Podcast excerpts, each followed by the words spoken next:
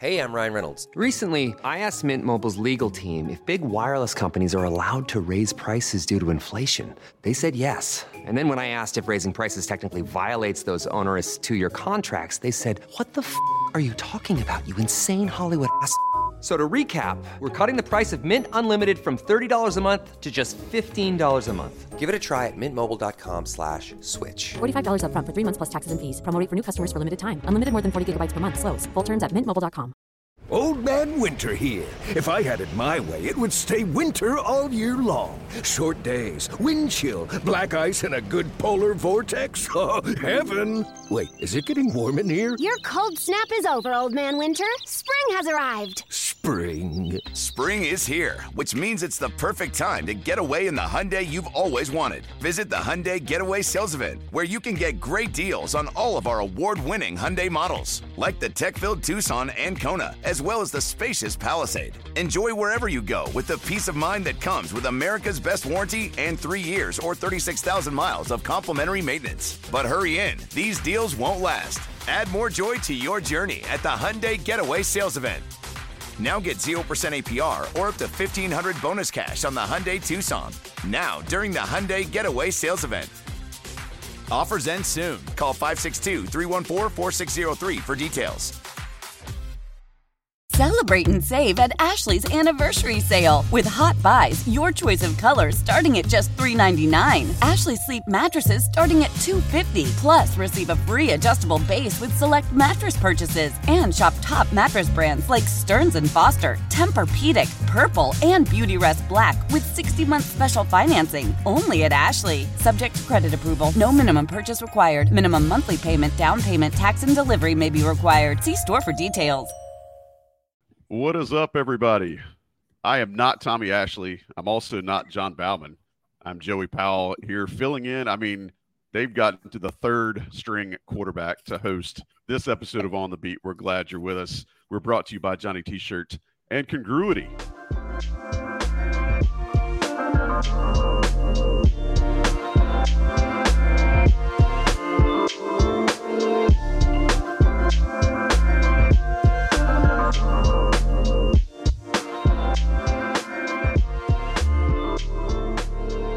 Everybody who's here, if you have not yet, as my man Sean Crowley is always quick to say, and I'm grateful for it, make sure you smash that like button. Uh, subscribe if you have not. Make sure you get all of this Inside Carolina goodness directly to your feeds. And y'all, I'm not the one you're here to hear. First off, you didn't know I was going to be here. And if you're showing up expecting Tommy or John, God bless you. I'm sorry. This, this is what you got to work with. But we've got the usual uh, three kings of On the Beat Jeremiah Holloway, Adam Smith, and Evan Rogers. Uh, fellas, I am so glad that you're here. There's a lot to talk about. Um, first things first, before we get rolling, on a scale of one to 10, how hard is the sky falling right now? Jeremiah. How hard is the sky falling, man? I don't know. Well, honestly, uh, I Right might out say, the uh, yeah, for real. Uh, I'm gonna say it too, just because you know, like we're s- that we have at uh inside Carolina. You know, all these teams talk about we have depth, we have depth, but you don't know until your main guys go down. And so, you know, as you can see, we got a uh, we got another podcast. So I think we're doing all right. You know, we're a little tired. We've been sitting on planes for five days, me and Adam, but uh, you know, I think uh, all things considered, I think we're okay. Well, I, I I know that you talking about depth. There's going to be immediately somebody that shows up and says, "Well, at least Ben Sherman's using his depth." Uh, Evan Rogers, give me a, one to ten. How how much is the sky falling right now? With you know one being meh, ten being clouds hitting you in the head.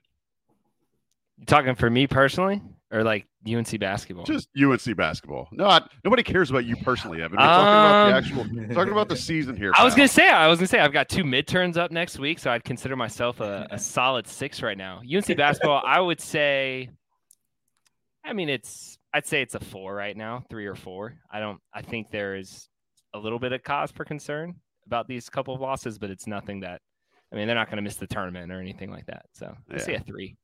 We'll we'll get into the elaboration here in a second. Adam, same question to you, man. Scale of one to ten, uh, with ten being you've got bird droppings right up close to that that crop of yours.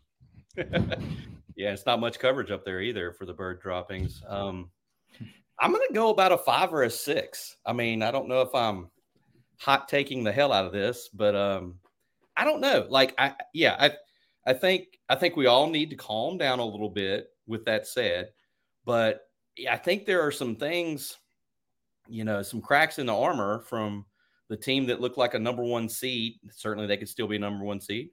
Certainly they can still win the ACC. They're still in first place. You know, Jeremiah and I were there the other night in the dome and it's loud as heck. Uh, and I'm sitting there trying to hack away at the keyboard. I'm like, oh my gosh, they're not going to be in first place in the ACC anymore.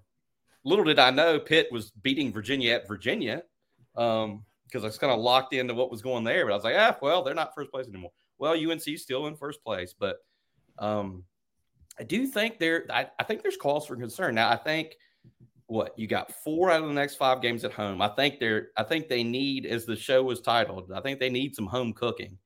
And after UNC plays Virginia Tech on Saturday, they had they catch the midweek bye finally. They they have a week off.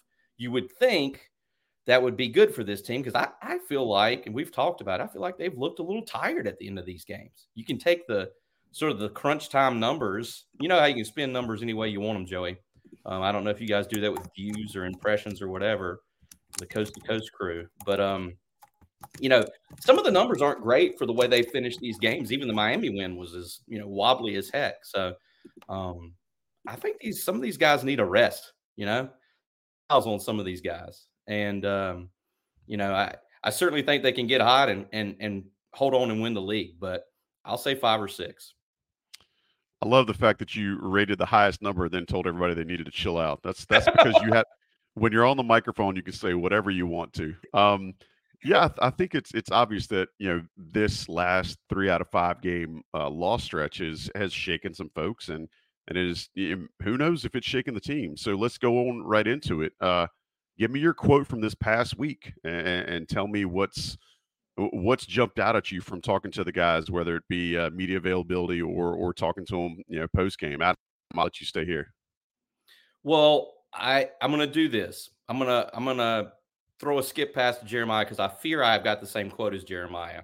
Um, and that's you know, knowing your teammates. I love that. That's knowing where your teammates might be, and I appreciate. That's a veteran move, brother. Thank you. Thank you, Joey. That's very kind of you to say, first of all. And look, hey, I would never not want to be all about the team, Jeremiah. You know that. Um, so I think this because I was thinking about it, and I know when we heard it, both of our proverbial ears went up, like, "Oh, that's interesting." Um, so I'm gonna let I'm gonna let Jeremiah go, and if if it's duplicate, I don't have a backup. I'll just expound on it. So go for it, Jeremiah. Honestly, I'd be slightly surprised if Adam has my quote only because I honestly don't know where Adam's going. I really don't. Uh, I kind of found mine. Uh, I'm not going to say last minute, but um, this is one I just kind of thought. This is one that I thought was interesting, um, just all things considered. So I'm actually going to go to a, I guess, a quote unquote more, I guess, positive moment that UNC had with their when it gets Miami. Um, this was a game that uh, RJ Davis, who obviously is leading the ACC in scoring, um, having the season that he's having, potentially all American type season, uh, he actually had to buckle down on the defensive side of the ball. So he was guarding Nigel Pack, uh, Miami's second leading scorer, and my, he was actually torching him on uh, on Saturday in the first half. Uh, so he kind of had to uh, to buckle down a little bit. So our, the quote that I have RJ Davis down for the first part of it is I felt like Leaky a little bit. And I thought that was funny because obviously Leaky Black is a long time perimeter defender, you know, for North Carolina. And you don't necessarily think of RJ Davis on that caliber um, of defense. But um, to continue the quote, he later says, um, I think it's all heart.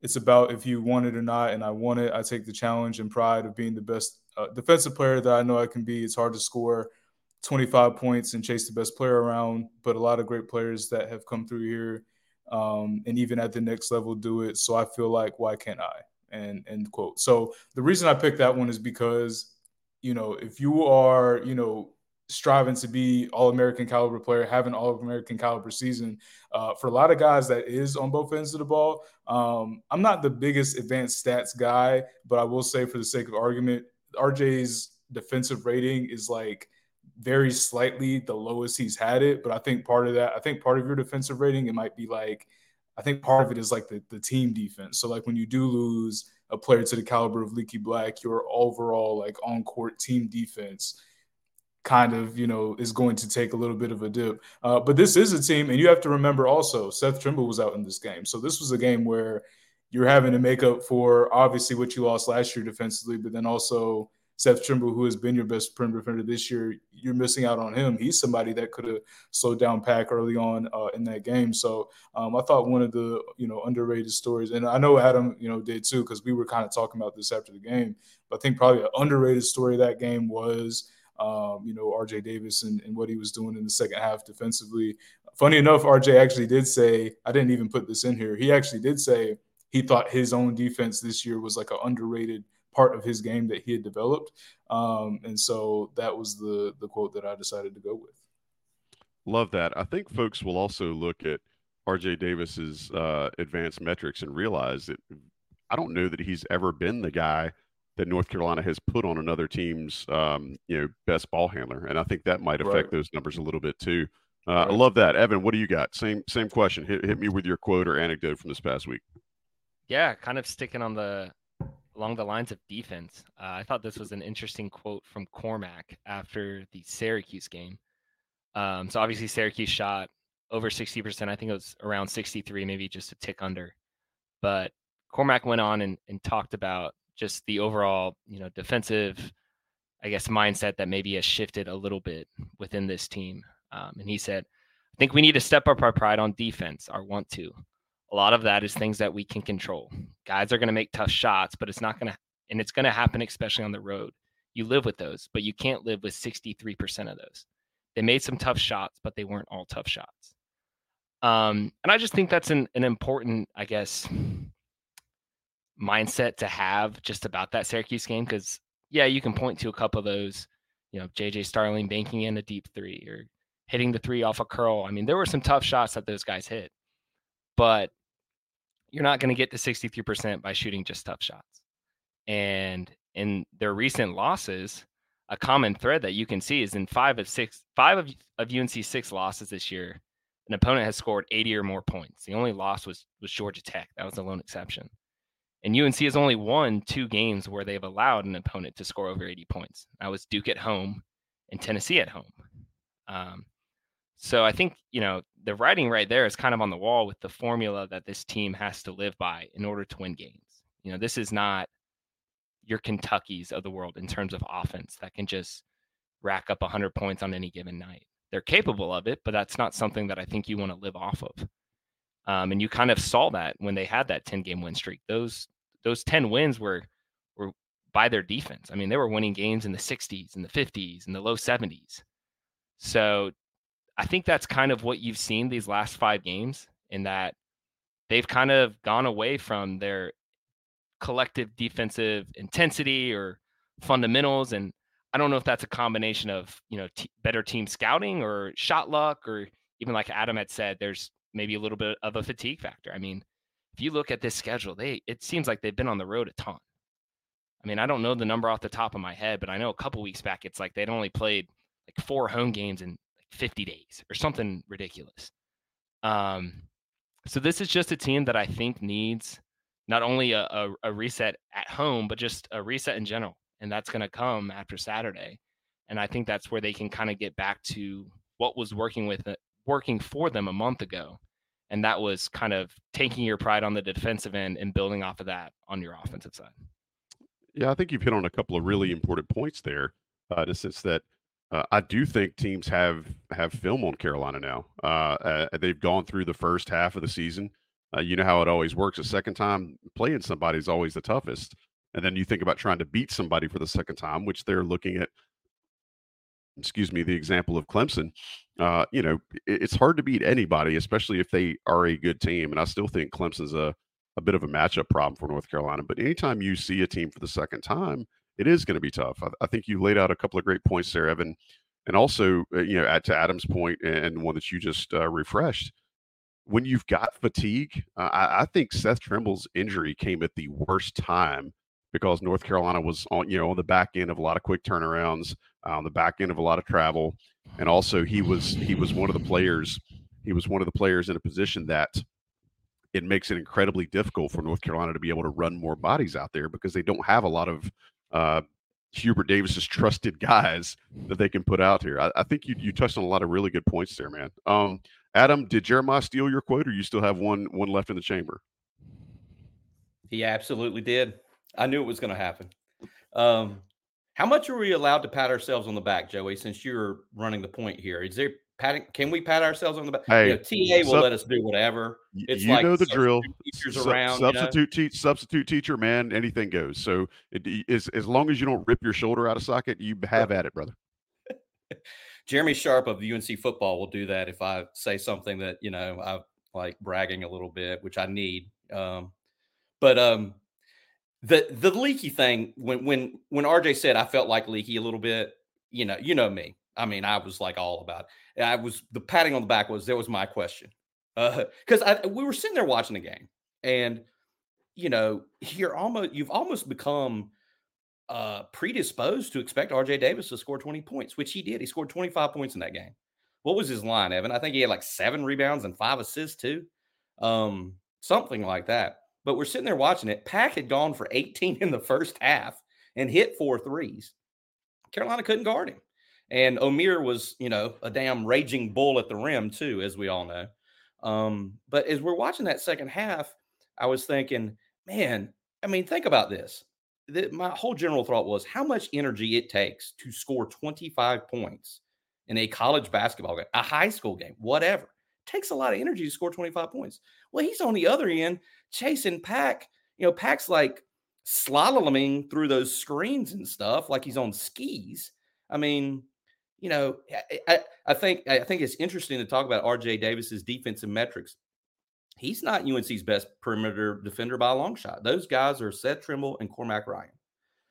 RJ Davis, in many ways, is a defensive liability because he's so small. But what he did yeah. in Miami was he just poured it out. Like he, Jim Hawkins, the legendary Jim Hawkins, our photographer, has a great shot of just RJ's hair flying as he's trying to keep up with Pack in the second half. And I think Pack only made one shot. I think he scored two points in the second half.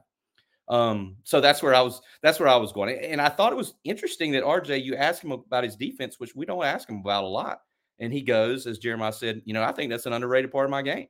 And I had I had posed the energy question to him, and he said, you know, I think it was heart. You know, he was, you know, he was sort of telling us what we saw. You know, it was he wasn't slapping the floor and uh, locking down somebody like Leaky, like they relied on Leaky to do, but he just he just poured it all out there. And to what Evan just said, to piggyback off of that about Cormac and and saying, you know, we sort of had to have more want to. This was after Cormac Ryan played 40 minutes at, at Syracuse. He didn't come out. Um, you know, and he's saying we we need more want to. And he, I mean, he played he played every second. Um, so anyway, those those were my ideas. I do have some anecdotes, Joey. I don't want to hog it, but when we get to the anecdotes, I do have some anecdotes uh, about uh, the scene at Miami, and it's got to do with Cormac.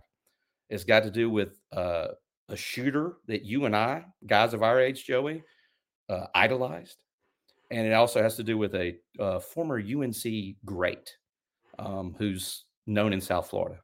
So well, I don't know if that's um, tease in the business or what. No, no. That's it, I'm going to let you go ahead and, and take this rather than uh, rather than making the folks wait around. I know that you know there's still some scar tissue when you start talking about South Florida and North Carolina, and people start thinking about you know getting the the tenant rate and Marvin Austin and bad tweets. But oh my I'm word, hope, I'm hoping this is not where you're going. So please, Mr. Smith, Take it away with your anecdote. That is a deep cut. Uh, much respect. Um, the the young bucks to have to Google that. They don't. I mean, you know, like I don't know if Evan was born yet. Um, well, I mean, you know what a nerd I am. So we're going out to the court at Miami at, at the Watsco Center in Coral Gables, and we're walking out there before the start of the game, and I'm like, oh my god, there's a tall man in front of me, and he's moving slow, but he's he's got he's moving pretty cool, and I'm like, geez, that's Glen Rice. So walked out to the court behind Glen Rice, uh, the former Charlotte Hornet, the former Miami Heat sharpshooter, University of Michigan. That, that dude was a bucket, by the way. Oh. please continue. But you, you know, it's like you don't expect. I wasn't expecting to see Glen Rice on Saturday afternoon. You know what I mean? Like uh, he was eating popcorn. You know, he was just as cool as he could be. And uh, interestingly enough, he's going up to where we're sitting, to where the rest of the nerds are sitting in the media seating, and he plops down right beside Bob freaking McAdoo. So wow, had, yeah. Is he still an uh, executive uh, for the Heat? I know Bob was an executive for the Heat for a while. Is he still down there? I think he has retired. He's in his okay. 70s now. Um, wow. Yeah, and he was with the Miami Heat for a long time. You know, he's one of Pat Riley's like right hand men. You know, for a long time. Used to have the glasses sitting up on his forehead when he was on the bench with with Pat Riley. Um, but it was just super cool. You know, just like first of all, if I'm fangirling about Glen Rice. I'm just like, oh my god, Glen Rice. You know, I, I can think about one of my best friends in college. Every time he played him, I think it was NBA Live. Uh, he would go, "It's not rain, it's grain, rice." You know, every time he would like hit a three or something. Uh, and then you see Bob McAdoo. I mean, these guys, they couldn't have been any cooler. And they watched the game together. I assume both were doing some sort of scouting, I would think. Um, but that was cool. And the last little sort of behind the scenes look behind the curtain was when we were talking to RJ, when we were talking to Armando, when we were talking to Elliot after the game in South Florida, Cormac Ryan was face down on I don't know what you would call it, uh, like a massage table type. It was a padded table uh, that you sit like you would go to the doctor's office and sit on to get checked out. He's not sitting there like swinging his legs like you do when you're a kid. He's face down right outside the locker room, and he's just getting worked on by Doug Halverson, UNC's head athletic trainer, Jonas Sahratian, their strength and conditioning coach. So we're like doing these interviews and the guys are coming out to talk to us, narrow hallway, and they're going by Cormac, who is just like making noises in pain. Um, so I mean, I think that's sort of a peek into, you know, he's had the ankle injury that that occurred in the Bahamas, and it has recurred, has been recurring. Um, and he's 25 years old. God bless him. Um, you know, I, I think it was sort of a peek into what he is uh, going through to play these minutes. I mean, he was he was they were working on him hard and he was grunting and you know, some of it looked quite painful, especially someone who is not limber like myself. But it was a you know, it was interesting little thing. I personally would love to ask Cormac about it.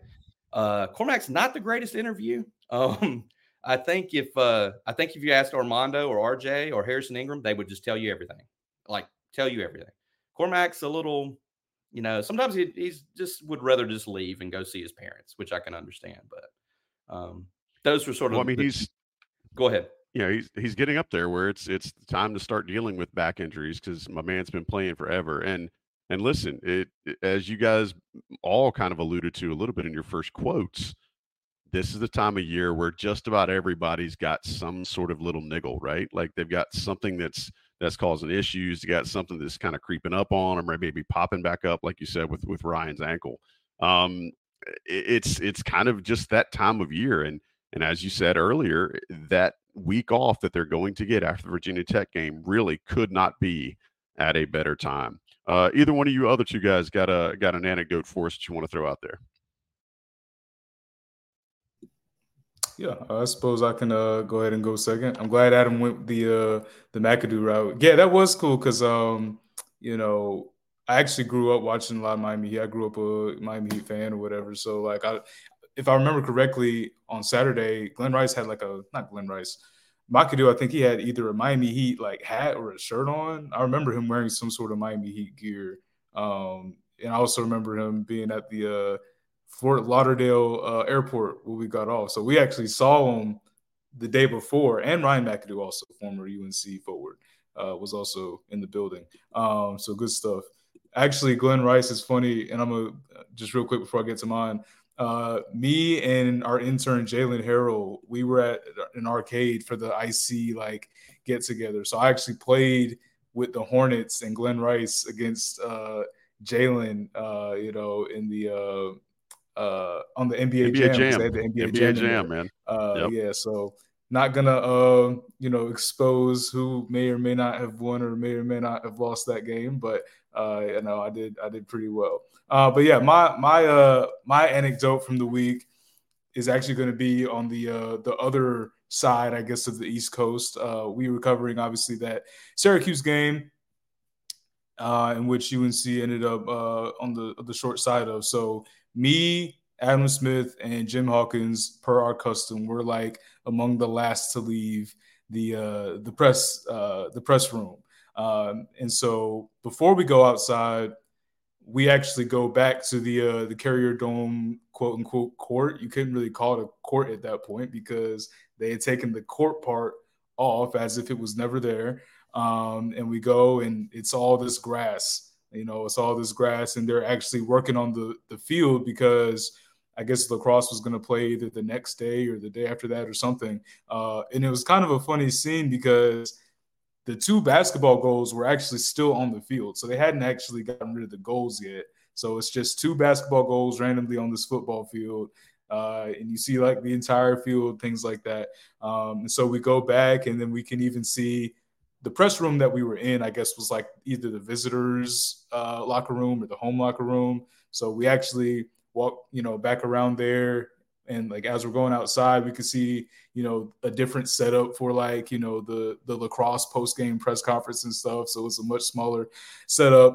Uh, and then finally, when we get outside, uh, it was snowing. It was snowing outside, and it snowed all over us. It wasn't like heavy snow, but it was obviously freezing cold and it was like consistently just just going at you. It was very windy so it just it probably felt like more than it actually was. Uh the roads were you know the word the roads weren't terrible but you could see it i mean it's just a ton of snow like on the grass like in the parking lot. Like when we got to the parking lot i was like man we're gonna have to be like kind of careful uh you know getting out of here. Fortunately our rental car was pretty big so that was uh, you know that was a positive but uh, i mean like the stuff that i'm wearing like it's just snow all over it and keep in mind like i don't remember what it did last year like in north carolina but my first year or my year last year i was in south carolina the whole time like it never snows in south carolina so i really hadn't seen snow in about like two years so i you know i got out there and i was like oh like this is a thing like this is on earth. Uh you know this is this happens sometimes. So uh yeah we did end up getting some new york snow. Um the morning after as well it actually snowed again a little bit before he went to the airport. Uh so yeah um just a, a very interesting um you know experience for us packing for you know miami and syracuse at the same time because we went straight from miami to syracuse in the same span of a few days uh, you know, so just a very interesting, uh, you know, experience. You know, Adam had kind of talked earlier in the year, just like on some of these trips about he had, I can't remember where he went. It was like Pittsburgh to somewhere, right? Where you had to like pack for two different climates. It was something like that. What, what was San the, Diego to Pittsburgh? San Diego, yeah, yeah, yeah. Holiday, Holiday Bowl. Bowl. to the the basketball game last Holiday year. Bowl, yeah. So I had a, a, a slight taste of that as well. So you know, just thought it was a funny dynamic going from uh, obviously all the way down here to all the way up there. I'm going to go ahead and Joey, throw it out there that you, you Syracuse moment for Jeremiah. You know, yeah, like... I was, I was going to figure he he probably did not wear his uh, his guayabera when he was in uh when he was in Syracuse. All right, Evan, do you have an anecdote for us? Yeah, I've got a quick one. Uh, so I was not on the road with the the two fine gentlemen that have spoke, but I did have the pleasure this weekend to take a weekend long class at the business school, which was nine to five from Friday to Sunday. Um, and on Saturday, that obviously interfered with the start of the basketball game uh, at four o'clock. We were still in class till five. And uh, I was in the front row, uh, not by choice. I may or may have not showed up uh, a little bit late to the first day of this class. So I kind of got pushed up into the front row uh, for the whole weekend. And right around four o'clock, uh, professor kind of hints that she is aware that there's a game going on at the same time of class and says that if we can multitask, that she does not care if the game is on or off, off, uh, you know, our phone or laptop. Um, and by this point, I had pretty much uh, been watching basketball all day. Uh, once noon came around, just to kind of help the time go by. But once the UNC game started, I thought something that was kind of funny was I could hear voices behind me being like, Was that Elliot Cadeau? Oh, I think that's Harrison Ingram who just made that. Was that RJ Davis? And I turn around and there are like five kids who have all squeezed in next to each other and are just looking at my laptop screen that has the game on. Um, which I thought was you're an, you're an enabler, Evan. You've officially become you've become the class enabler. Folks actually who paid for a great weekend of business learning uh, suffered greatly because of your delinquency and your willingness to share your technology with them. Evan But, was all uh, about business that weekend. I mean, that was Evan's Absolutely. business, so it he was a great class. Uh, ended with a good grade. Uh, final grades came out earlier today. Uh, it all went well, but um, and also she let us out early. Uh, she let us out right at around the under twelve timeout, right when the commercials were hitting. I didn't know if that was intentional on her part or not. But that worked out well, so I could drive home and not miss any of the game. But Love it. um, it kind of I kind of felt like the uh, you know when the teacher rolls in the the TV for the ACC tournament. That's kind of Oh, my yeah. moment being the TV with my laptop. Um, so just kind of my little don't moment. don't don't patronize Adam and I here. You never were in a class where they rolled a TV in. Adam and I were in a class where they rolled a TV. You were you have never Well, seen a TV on a cart, sir. Do not do not pee on my leg and tell me it's raining. Okay? Well, yeah, yeah. The TV was already in the room. That's a good point. When I was in elementary school, the TV was already up there. Don't you dare dare try to editorialize and rewrite the the the memories of of the childhood that Adam Smith and I had. Um, boys, let, let's let's take a little bit of a turn here. Um, this is a, a topic that I think a lot of folks will definitely be looking towards. I've already seen it mentioned uh, in the chat a little bit tonight, but one of the things that I think is going to be keenly in the eyes of some viewers and North Carolina fans is that one Tyler Nickel will be coming down from Blacksburg to play in the Smith Center this weekend when UNC hosts Virginia Tech. And I, I think the hypothetical that uh, that the teacher left in in our lesson plans for me to go over with y'all today is uh, is just considering what if UNC hadn't turned the roster over, and so we can kind of popcorn this around a little bit, um, and we can debate you know the the goods and bads and the indifference. But before we start, I'll give you some context. Just looking at the stats of of the major guys that left, I don't think you consider you can consider Justin McCoy or Puff Johnson, though Justin McCoy is playing really well on the Big Island in Hawaii. Um, you got to tip your cap to him for making the most shrewd transfer in the history of all transfers. But let's look at Dontrez Styles, transferred to Georgetown. Uh, he's he's averaging a fair amount of play. Uh, he's starting for them most games. He's averaging 13.5 points, a little under six rebounds, and about one assist per game. He's shooting 42% from the floor. The aforementioned Tyler Nickel is at Virginia Tech. Uh, I don't know that he's starting, but he's playing. You know, he's played just about every game for them. He's averaging 24 minutes.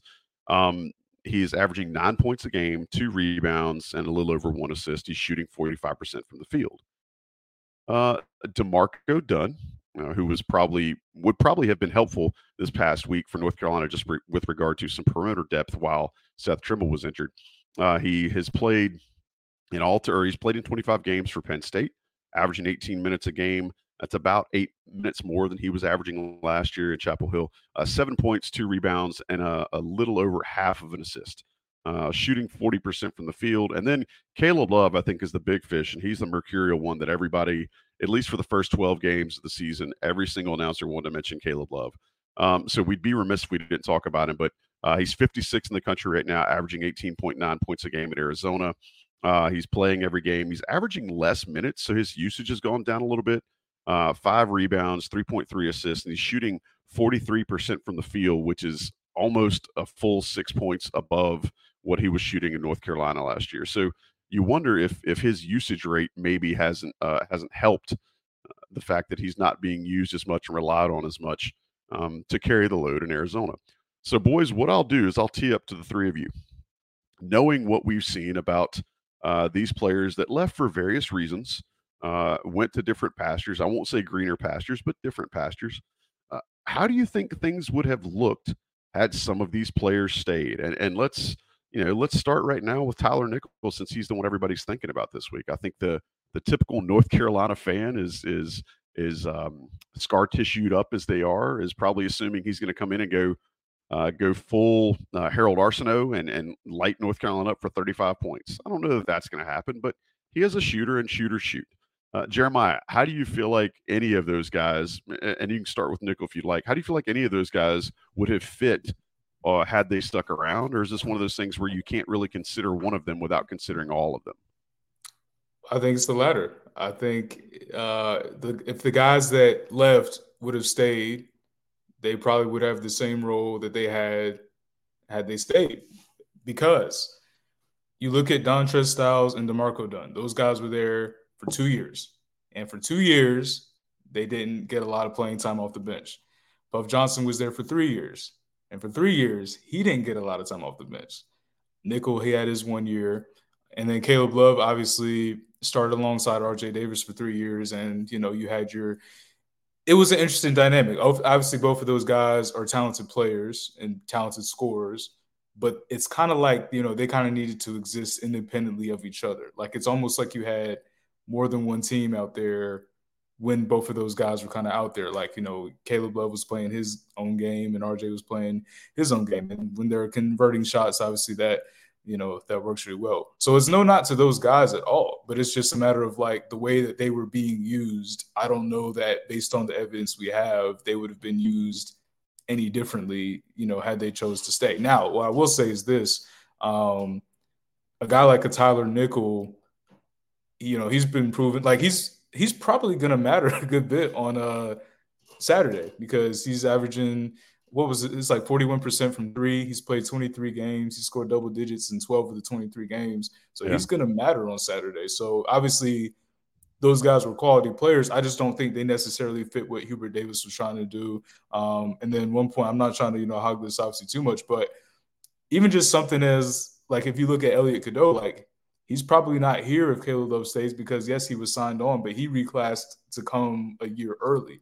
So you wouldn't even have had – you wouldn't have a true point guard on this team. like you wouldn't have really, you know, obviously because the way this team functions right now, RJ Davis is like effectively like the backup point guard because Cadeau starts at point, but when he's out, RJ Davis is the point guard. So Seth is really like your backup like guard, if that makes sense. Like he's your he's kind of a two and a three, kind of a cross between the two and a three. So I don't know. I think a lot of the changes just kind of were uh, you know, necessary for both parties involved. For the players that left and they're putting up better numbers, like Caleb Love's having a great year, and then also for obviously uh, for Hubert Davis and the type of team that he wants to run. So uh, yeah, I think it would be very similar had a lot of those guys stayed, and so I think the fact that they did overhaul the roster, it, it just made sense for really everybody involved. Adam, you got anything you want to add? Oh, I could go a long time, Joey. Um, I'll try to here, just you know, give me the time. Give me the Sandman. Sweep me off the stage if you need to. Um, I mean, I think this is fascinating question that that yeah. John Bowman came up with. Um, I hadn't even thought about it. I, I, I, personally, I hope we can talk to Tyler Nickel after the game Saturday. I, I would, I would love to talk to him. T. Nick you just, just want to hear guy. his really, really deep voice, so he can talk to you in the tape recorder, and you can feel like you've, you've got some extra, extra man in you, right? I about fell out of my chair when I heard him talk for the first time. It was simply amazing. I mean, it was wild. Uh, I thought I was going to have to put Ross Martin in a seatbelt uh, when Tyler Nickel opened up his mouth and uh, started laying it down like Barry White or James Earl Jones. Um, you know, I mean, this Caleb Love is going to be the Pac 12 player of the year, probably. Uh, RJ Davis, I would say, is the front runner for ACC player of the year. Mm-hmm. probably. Mm-hmm. You know, these are interesting dynamics at work here. I, for whatever reason, after covering this team, make when they made that run to the national championship game in 2022, I, for better or worse, just became the most, the biggest believer in Caleb Love. I saw him beat UCLA. You know, I saw what he did against Duke in the Final Four. Like, I just, as many times as I saw him go four for 14 or two for 12 last season, I still thought this guy's going to get hot. You know, like I, but with that said, I think that it just, for UNC's purposes, they just had to, to, they needed a fresh start. They needed, they just needed it. It had to happen.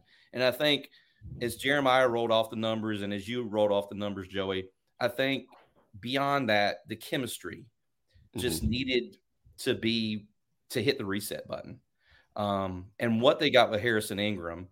And I know Cormac has been sort of a whipping boy for good reason in some cases, but what they got with Cormac, those two guys are the leaders of this team. The Absolutely. leaders the team yeah. Are not Armando Bacot and RJ Davis, although they serve leadership roles. The voices of this UNC basketball team are Cormac Ryan, a two time transfer, and Harrison Ingram, who was playing at Stanford last year. It's just that's just how it is. Um, Armando, it just is not the guy to sort of like get in guys' faces and get into them. Adam, And- I think there's. I'm sorry to step on you, but I think I, I think something you were you kind of touched on briefly. I think there's something also to be said when you mention the attitudes of, of Ingram and Ryan. I think there's something also to be said for players who have not experienced success, right? And I, I think that might be uh, kind of a, a driving force as, as to why those two guys are able to rally the troops, having only been here for a few months. Yeah, I mean, I, I was we were talking about it, I think, with with the Duke game and how much I you just knew Harrison Ingram wanted to play on that stage. Yeah. He wanted it. He wanted that moment.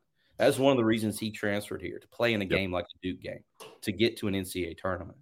And just to, to on the transfer topic, not to crap on Dontrez Styles, because I think I think he's a nice player, but you know, I think some of those numbers, a lot of those numbers he's putting up are somewhat hollow. That's a really bad Georgetown. That's a bad, bad team. Yes. Um, I think they're one in twelve in the Big East. And, Um, and well, and and the, their losses, they've got some really like just skull dragging losses. If you look at their if you look at their schedule, it's it's not been pretty for those guys. I think Jalen Withers is a good player. I, I I personally think he should be getting more minutes. I thought that when mm-hmm. UNC was in that 10 game winning streak and he was really coming. I mean, he had a great game against Louisville. He had some other really nice games. We we were talking to him after these games because he was playing well. After BC, we talked to him. And then he goes six games without not without making a shot because he really wasn't playing that much. And so what I'm trying to say is with Dontrez, with Puff, you know, where would that would Jalen Withers be ahead of them? I don't know if Jalen Withers would have come if those guys stepped. Right. You know I mean? Right. Like, so it's sort of a chicken and the egg. Um, but I, I think I do think that if they hadn't flipped the roster, there would have been times this year where you would have had what was it they shot against Pitt last year, like five for 31 from three, where Yeah. people just wanted to pull the rest of their hair out Yes. And you would just be like, why are we doing this again? I think Hubert Davis got to a point in that staff that said, we're not going to do this again. And that's why you saw happen what happened. Yep. Yeah, I, I think there's um there's a lot to be said also for for a player like Withers, and this is based on nothing but just watching him and, and a gut feel. I think Withers is a is a flow of the game guy. Um, I, I think he's he's his most effective when he gets extended minutes for, for between four and eight clip minutes a clip rather than two minutes here, go sit, three minutes there, go six. he's a he's such a good cutter, and that's from Hubert Davis's words. He's such a good cutter that it takes a minute for him to realize what the defense has given him. Uh, I'm with you, Adam. I would like to see Withers get a little bit more time, uh, and even against uh, Syracuse, you know, while he was in, he did give him four points uh, and a couple of rebounds, I believe. Don't don't quote me on the rebound side. Evan, is there anything else that you see in this um, in this kind of ex girlfriend conversation that we're we're looking at right now with with guys that left and the guys that came in? Yeah, I think the interesting thing when you dive into transfers as a whole, uh, I'm going to go here really quick before talking about one guy, um, is a lot of it is more of fit than how good the individual player is sometimes. Um, I know a lot of people want to do all these transfer rankings, and when you look back at some of the transfer rankings, you're like, how is this guy rated really highly? Give you an example: Pete Nance last year. I mean, that was a guy who came in and was pretty much a consensus top five, top ten transfer guy in the portal, and obviously did not pan out. And that was more, I think, fit is what you're kind of seeing because Pete Nance has played in the NBA. Uh, Brady Manek, when he committed to UNC, was not this top 10 consensus transfer guy. And obviously, everyone knows how it turned out for him, and he has not played in the NBA. So it, it kind of just gets to the point of when you want to look at transfers, a lot of it is more fit than the individual talent. And when I look at the guys who left UNC last year, I look at Caleb Love. I think that's a great fit for him out in Arizona with Tommy Lloyd. I think that's a good personality he needs to be around. I just think that's a coach that can kind of work against what he brings to the table. And I think that's why you're seeing the year that Caleb Love's having. I mean, I think there's a legitimate chance, as crazy as this might sound, that Caleb Love and RJ Davis could be potentially competing for the same first team All American spot, which I think would be fascinating. That's absolutely insane. Yes. Um, You look at Dontrez Styles. You guys kind of already mentioned this.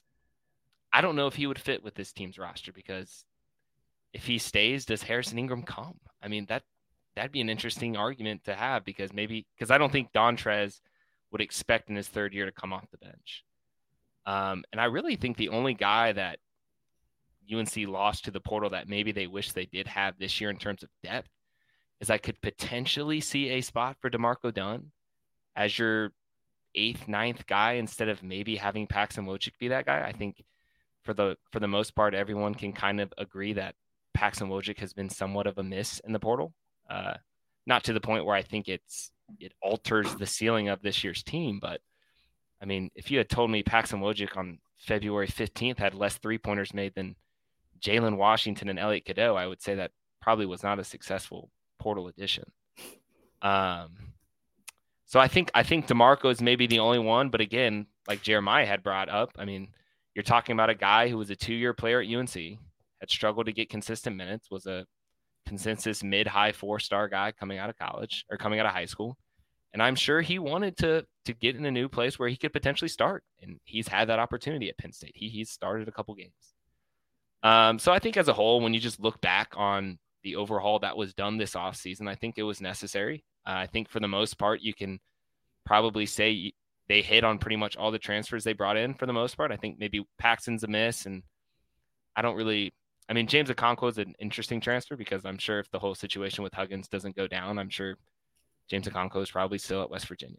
Um, but Evan, Evan, I'll challenge. I'd challenge you a little bit on on the Paxson Wojcik thing. It's not that I'm caping up for him as a player, as much as, uh, and the only reason I'm saying this, I'm going to do a little show crossover here. Uh, when he transferred in, one of the things that we talked about with Sherrell on Coast to Coast was that he wasn't going to come in and start. He was going to come in and be an energy guy and potentially help stretch the floor if they needed a three point shooter. So to your point about him not making a ton of threes, I think that's spot on. But I don't know. Yeah, even then, I don't. I don't think anybody would have thought him to come in and be like this, you know, this impact guy. Uh, but I, I, hear what you're, I hear what you're saying, and I think you're, you're going in the right direction there. I just, I, I would, I would pump the brakes a little bit and saying Paxson isn't necessarily a, a, a hit just because maybe the expectations for him are different. But Adam, you had something you wanted to add? I just, I just think about this all the time with Caleb Love, but also we're talking about Paxson Wojcik. He hit Carolina's first three pointer this season. Evan and I have talked about it a lot uh, um, crunching the numbers. Like the first two offensive possessions of this basketball season were a Paxson Wojcik feed to Armando Bacot for a dunk and a Paxson Wojcik three. And you're like, oh, yeah, they're off and running against Radford. Uh, I only think he's hit. What has he hit? Two more since then? Is that right? That's a deep cut. Well, he, he, the thing Three is more. though, I feel like the ones that he's hit have been incredibly timely. Go back to the one that he hit against Clemson. Clemson. That that absolutely would have totally changed the game had that bucket not gone. Um, it was the guys, go ahead three. Yes, he, it was. He made the shot. They never trailed the rest of yep. the game. And that's, um, um, I think that matters. Well, yeah, it, it absolutely does. Uh, but the only the only thing I was going to say was, for whatever reason, I think about this with Caleb a lot. Um, and I, I watch a ton of Pac Pac 12 basketball. For whatever reason, I've always liked the Pac 10, the Pac 12. I always thought, I hate that the league is breaking up. I always thought it was cool, you know, like maybe because it's a coast away for a little uh, hayseed like myself. I don't know. You sound but, like a guy that doesn't sleep a lot and loves in and out. But go ahead.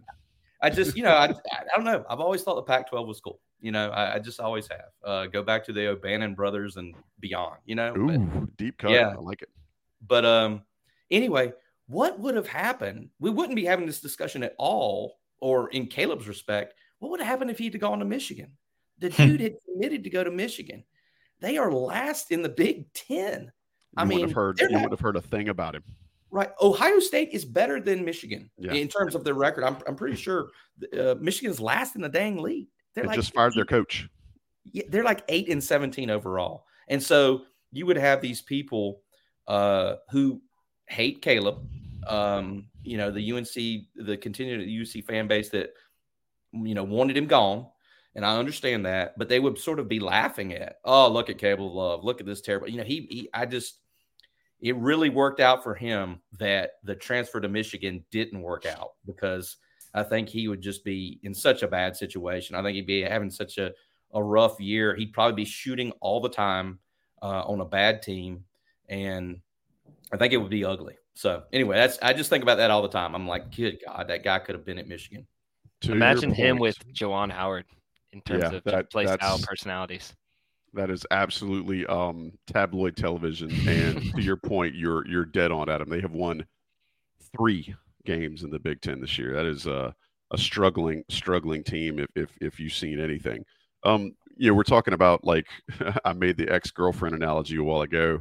Um, one of the frustrating things when you think about ex girlfriends, a lot of times they steal your shirts. When they steal your shirt, you can go to Johnny T-shirt and get a new one and replace it. See, see what I'm doing there, guys? Johnny T-shirt sponsors of this here show and most Inside Carolina content. We are big fans of theirs. We love what they bring to the table. We love that they are willing to uh, step up and support these uh, these Carolina fans that populate an IC subscriber base. Uh, they love uh, Carolina as much as y'all do, and we want y'all to love them as much as we love them. Uh, Johnny T-shirt right there on East Franklin Street. You can use your premium subscriber discounts you can find on the message boards. If you're not a premium subscriber, I've got all sorts of side eye for you. And Johnny T-shirt has as much selection as I have side eye for you right now. Hit them up. Johnny T-shirt right there on East Franklin Street. If you're going to be in the game in town for the game on Saturday against Virginia Tech, which I know a lot of people are, those game those tickets right now are going for like 200 a pop on uh, on game time. Yeah, for a Saturday afternoon game. So uh, it's going to be crowded. If you're coming to town, run into Johnny T-shirt. Tell them we said what's up. Ask them for the Evan Rogers discount, and uh, and, after they stop staring at you like you have a third head, then you can just use your 10% off the top from Inside Carolina. Uh, you'll be glad they did. Uh, if you're listening to us via podcast right now, the National Guys will run some ads. We'll be right back.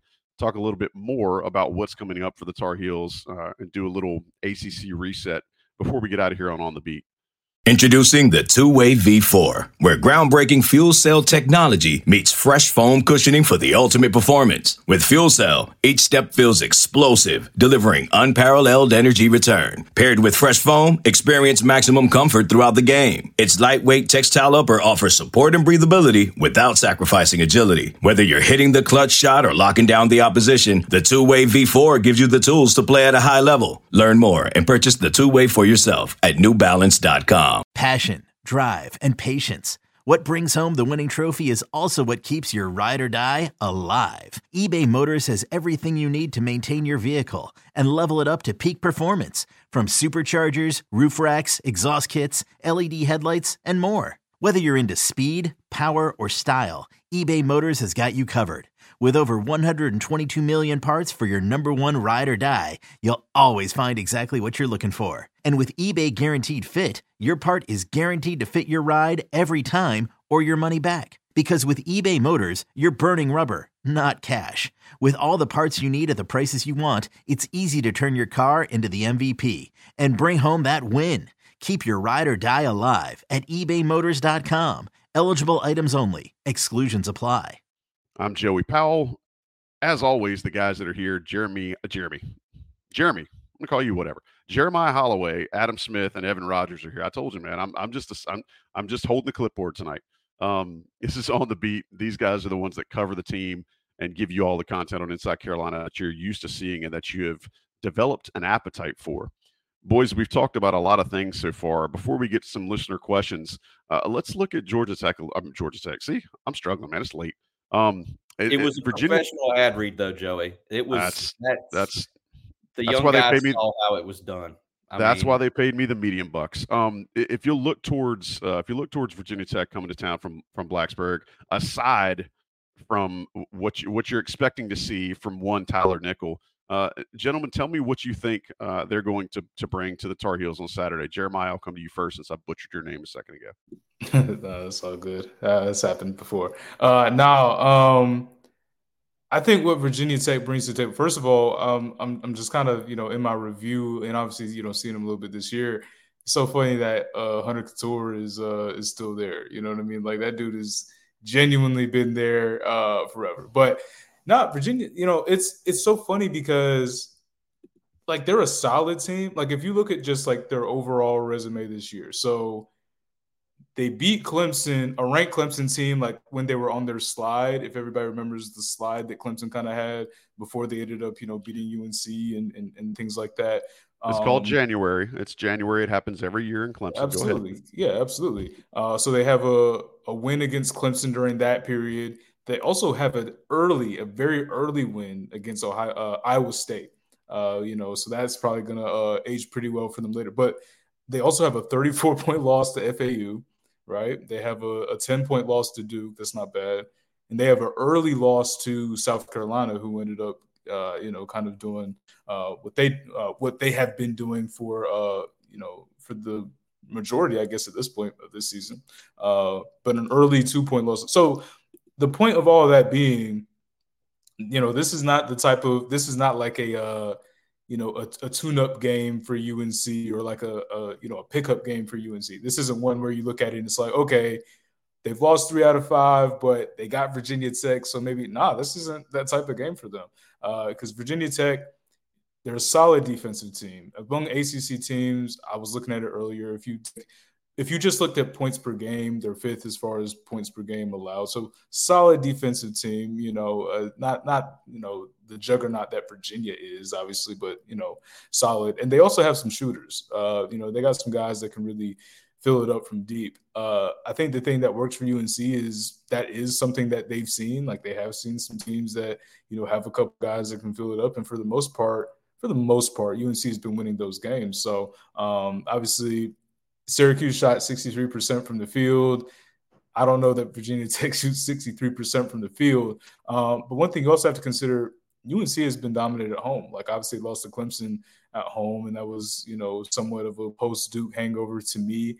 Um, I didn't expect them to lose that game, and they should not have lost that game, but I think that's a lot of what that was. Um, but this team has been on the road a long time, and I think they need to, uh, you know, certainly uh, get this one at home, especially because they have the the midweek bye. And I don't mean to jump ahead too much, but I was I was kind of looking at it.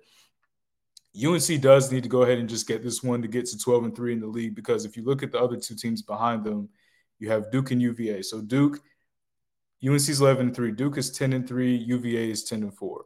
So in the time between now and next Saturday, if UNC wins this game, they'd be 10 and 3 and they would need to be because Duke has two games in between there not gimmies. It's at FSU and at Miami. Teams they're better than, but you know, obviously road games against teams that gave UNC a bit of a fight. So if Duke won both of those games, they'd also be 12 and 3. UNC has a tiebreaker over Duke. Virginia in that same stretch has Wake and at Virginia Tech. They have Wake and Virginia Tech in a two-day span, so they have the Saturday, Monday. If they won both of those games, they would actually be 12 and 4. So if UNC ends up going, if UNC loses on Saturday – and they go 11 and 4 they would actually be behind duke at 12 and 3 and they would be behind a 12 and 4 virginia team. So this game has a lot of implications as a lot of these games do down the stretch. Uh, you know for unc and virginia tech's not the easiest team to face but it's one that considering they're at home and considering that they need a win it was one that i think you would probably expect uh, unc to come out and, and win and also you know i would say play pretty well uh, the other guys, I want to ask you the same thing. What do you think North Carolina is getting from a Virginia Tech team? And again, you know, you can you can see things from all of the the middle of the pack ACC teams. You can see things that that you can like from a lot of those squads. Uh, I would ask you, um, Evan. I'll come to you next. What do you expect about about Virginia Tech this Saturday in, in Chapel Hill? Yeah, I think Jeremiah hit on it. Their ability to shoot. I mean, you've got Sean Pedulla and Hunter Cattoor starting, who are really good shooters, and then obviously Tyler Nickel. I think the interesting thing for UNC is going to be a lot of the talk, you know, throughout the whole year has been the short backcourt that UNC has with Cadeau and, and RJ Davis. And Virginia Tech is actually a, a, fairly decent matchup defensively for UNC. I mean, Pedulla is listed six one. He's probably six foot. Uh, Cattoor is not a tall guy. I think he's six three. Uh, MJ Collins, who their third guard is, I think is six four, six three. I mean, these are not, you know, your your Florida states of the world, or you kind of saw Judah Mintz and JJ Starling kind of using their size and athleticism advantage the other night. Um, but yeah, I mean, I think this team, you know, in, in order for Virginia Tech to come in and win, it's going to be a product of either or, probably Pedulla or Cattoor going off, and and they're both capable of doing that. And I think Adam, that's kind of the big thing for Virginia Tech. Adam, anything you want to pick pick off the bones? I know you're you're typically a, a good cleanup hitter in these senses. So, uh, so w- what do you expect to see from the same question from Virginia Tech as they uh, as they stroll into to the Dean Dome? I do like to pick the bones too, Joey. Uh, I like some good flavor. Um, also, the chat tonight, uh, the live chat, electric as always.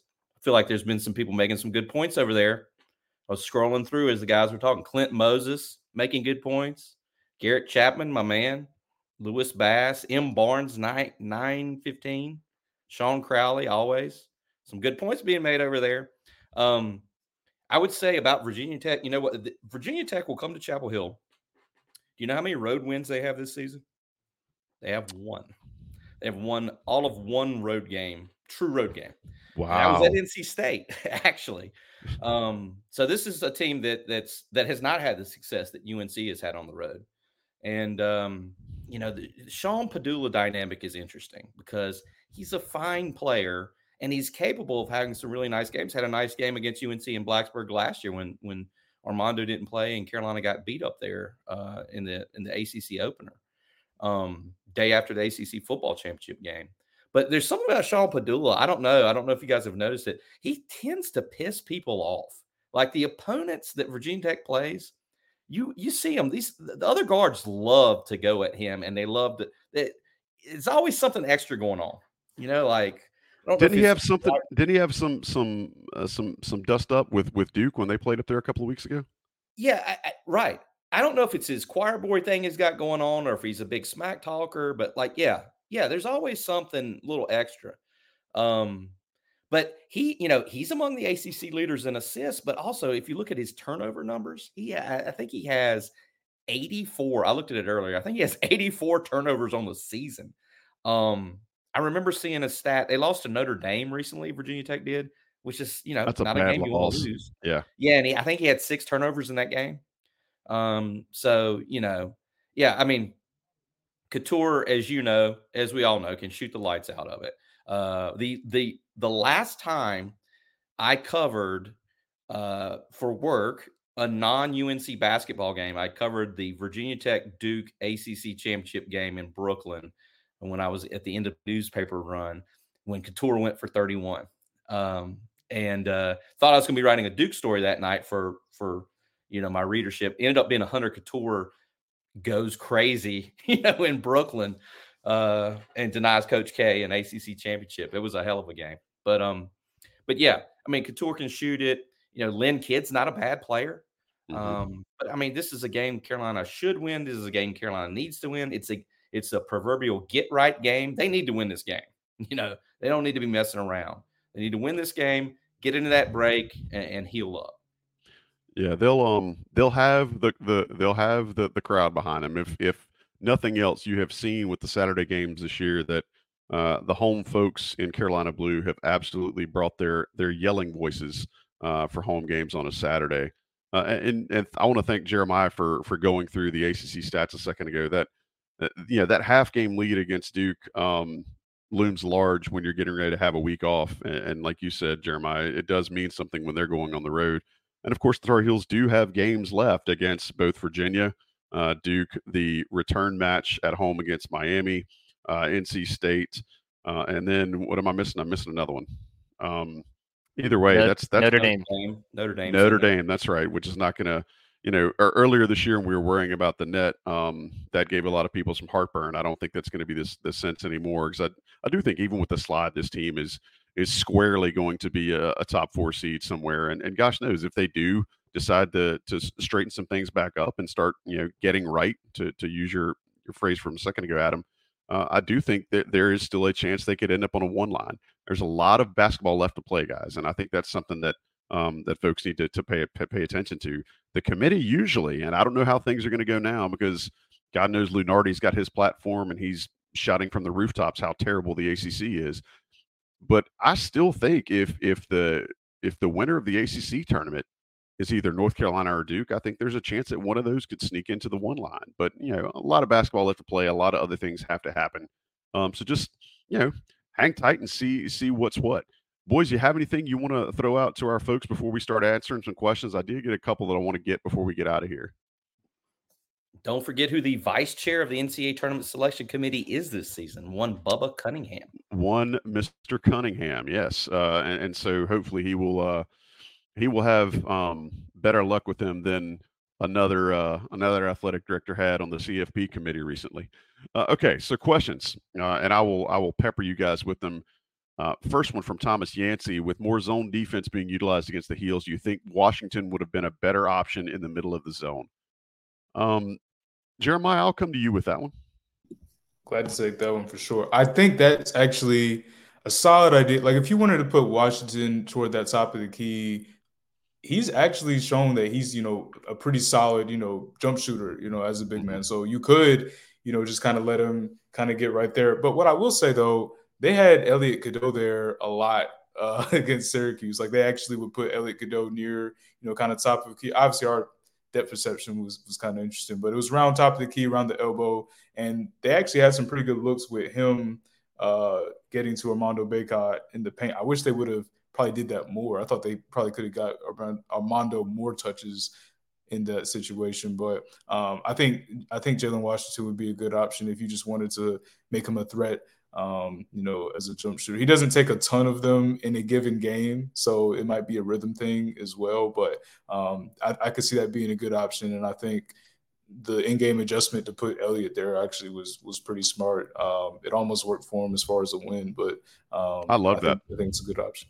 I love that It was sexy, and I think you know if if Elliot hadn't. Uh, he pushed a couple of uh, of the looks that he had right around the ACC logo. If he hits a couple of those, it absolutely changes the game, I believe. But uh, Adam, I've got a follow up for you, also from Thomas Yancey.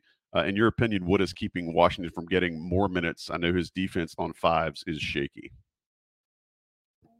I think he needs more minutes. Um, I think Jalen Washington needs more minutes. I think Jalen Withers needs more minutes. I think Seth Trimble needs more minutes.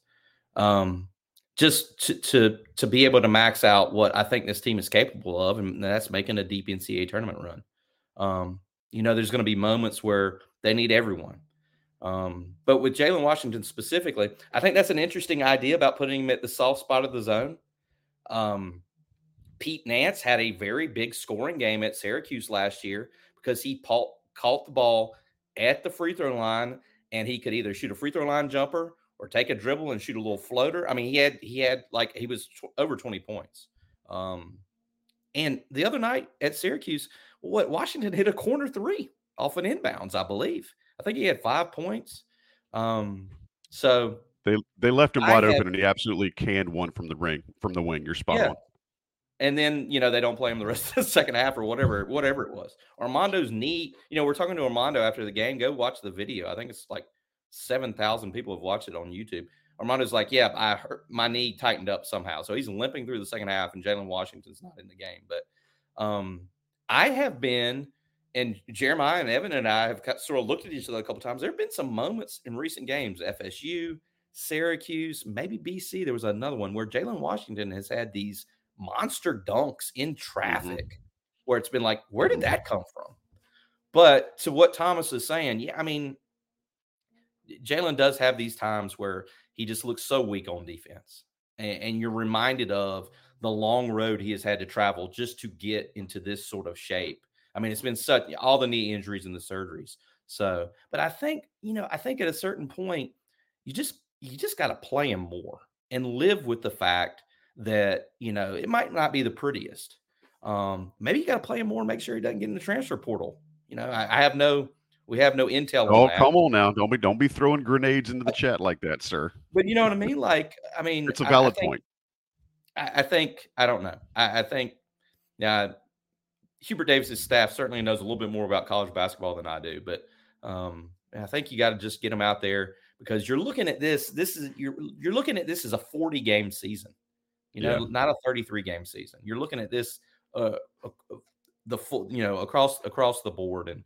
Um, I just think he's deserving of more. And sure, there are going to be some mistakes. It's not going to be pretty, but you know, if you're putting less miles on Armando or Harrison Ingram, I think that's also a good thing. Um, but that's just my two cents.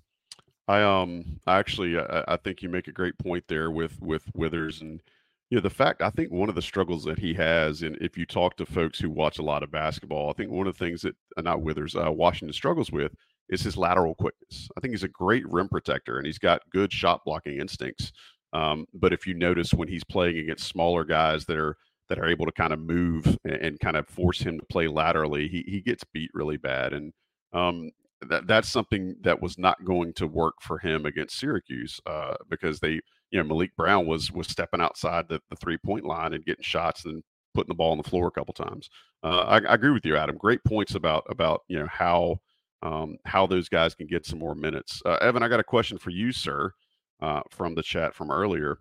Um, this is a hypothetical, but uh, our guy M Barnes uh, says, "Did this team struggle become more prominent when Hubert said he never told Mondo that this was RJ's team?" So put that in a little context. Um, you know, they there was this big to do made after the Georgia Tech game about you know uh, Hubert found out that Armando felt like he was trying to defer to R.J. Davis, et cetera, et cetera.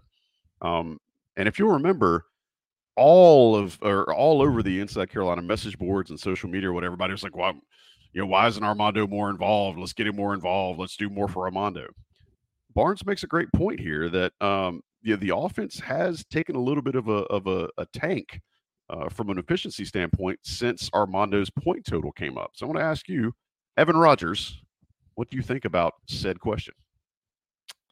I would say it's more just coincidence in terms of that information being out and kind of this lull happening. Um, I would say the the reason they're struggling is kind of what I hit on earlier. It's their defense is, has taken quite a, a noticeable drop the last couple of games. Um, I can't think of many times especially in these last couple of games, like in the Syracuse game or the Miami game, even the Clemson game or Duke game, where I thought Armando was forcing the action offensively for himself inside. I think for the most part, he is still played within his role, even though he is getting more shots than than what he was probably three weeks ago. And I still think a guy like RJ Davis is is obviously still putting up points. And I still think for the most part, he is kind of playing within the offense uh, and getting the same shots that he was getting at the beginning of the year. So, I mean, yeah, I think it's more of a, a timing coincidence that that statement is said or that conversation is said and they end up having a lull. But I think that more has to do with the team's overall defensive play dropping, um, especially these last three games compared to, you know, Armando Bacot being a, sh- a focus of the offense. Because I still don't think he's he's 1A. I mean, I think that's clearly still RJ uh, even though he has struggled kind of the start a couple of these games, you can tell when it gets into crunch time mode or even when they're trying to man these comebacks that they've had to do in the second half, a, a lot of the times it's with RJ Davis, you know, hitting threes or or getting to the free throw line or something like that.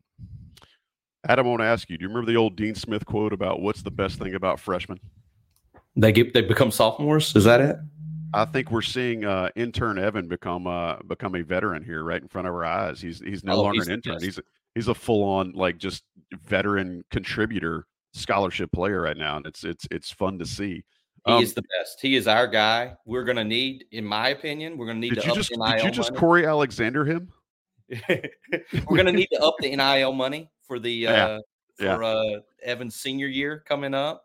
Um, I would love if we could put together a package to keep him well, on after his senior year. Um, hold that um, thought. I have an idea how we can do that. If you go to congruity HR forward slash Tar Heels, oh.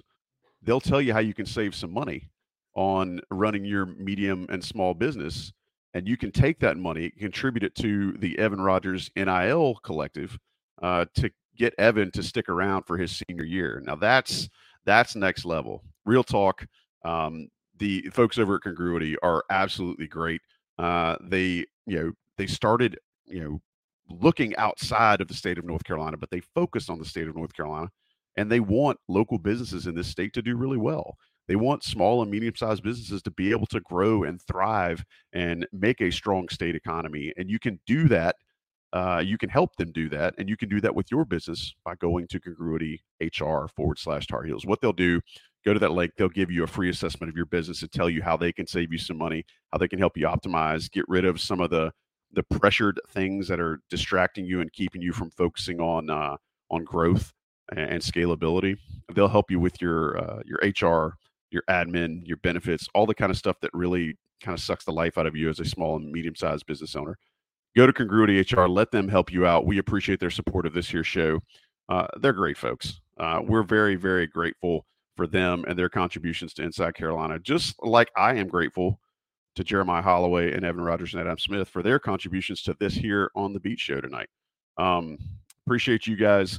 Appreciate everybody in the chat, the folks that have been with us. We've had about a, a, a buck fifty hanging around tonight, and you know, for me as a substitute teacher, I'm grateful for that. They didn't they didn't walk in and see the guest preacher and immediately turn back and go get in their car out in the parking lot, right? Um, I'm, I'm grateful for y'all for bringing all the insight tonight. Uh, shout out to everybody who's been a part of the show. We will catch you next time. Uh, and, and, shout out to John Bauman for producing. We will talk to all of you sometime very soon.